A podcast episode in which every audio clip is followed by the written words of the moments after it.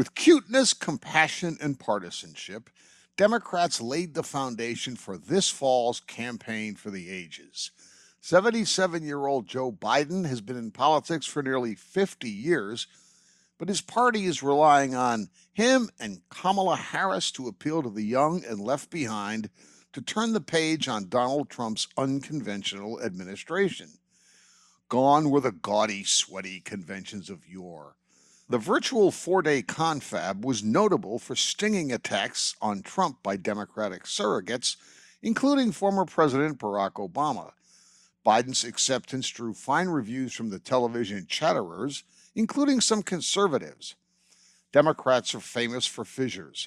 There was none of that as the party papered over splits among liberals and centrists, blacks and whites, men and women, young and old, Bernie stalwarts, and Biden insiders. The stakes, as Biden emphasized, are too high this time. The much maligned Democratic caucus and primary jousts have been forgotten. The voters, largely black, who propelled Biden to his comeback win in South Carolina, seemed to figure out who could glue the party's fragile coalitions and chose a candidate who could unite whites and people of color. The tributes to Joe from his primary rivals were reminiscent of those old Sara Lee cake commercials. Nobody doesn't like Biden. Our slice of New England was represented by Rhode Island calamari, and of course, Massachusetts Senator Liz Warren, the tribune of liberal policy wonkery. There was also the guy identified only as Michael from Rhode Island, a Republican for Joe. He had the accent down, even if he didn't give his take on fried squid.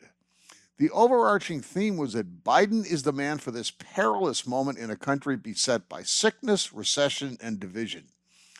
His speech was long on optimism but short on specific policies to toss a life raft to the sinking middle class. Yet other Democrats were partisan pit bulls. Think of how much politics has changed since Obama's 2008 acceptance when he said that John McCain was a good man who served and loved his country. Their differences were over policies and the role of government, not character, culture, or the future of democracy. Another aspect the Democrats grasped was presenting a 21st century mirror of a multicultural society. Now, Republicans must make their case for another term for Trump.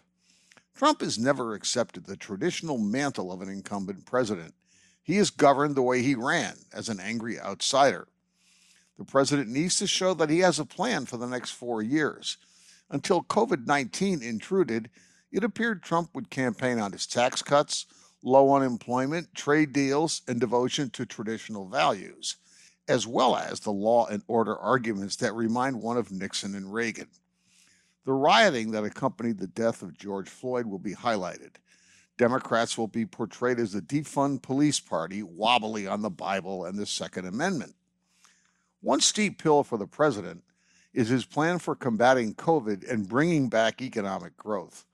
Incumbents usually rely on stellar job reports and hope for the future. Can Republicans convince the undecided that the virus was a once in a century calamity that is now under control? The president is used to large rallies with adoring supporters. How will he deal with the new virtual reality of 2020?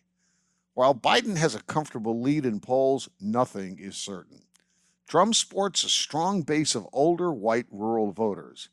Then there's the Electoral College, which grants those voters outsized influence and whittles the race down to a few swing states.